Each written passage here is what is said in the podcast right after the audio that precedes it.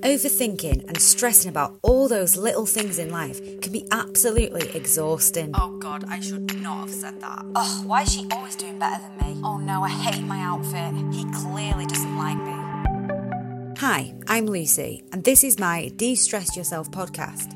It's basically all about mental health and looking after yourself. I'll be sharing my own experiences with anxiety and stress, and I'll be having a chat with some lovely people, so hopefully, we'll all learn a thing or two together. If you're feeling anxious, sad, nervous, stressed, and all the rest, or maybe you have something specific that you're dealing with at the minute, just consider this a safe space and a bit of reassurance that you're not alone. Do remember, I'm not a trained doctor or psychiatrist, so any tip that I do give, I'll be making sure to give you the full source of where I've got that from. Welcome to De Stress Yourself podcast with me, Lucy Kerwin.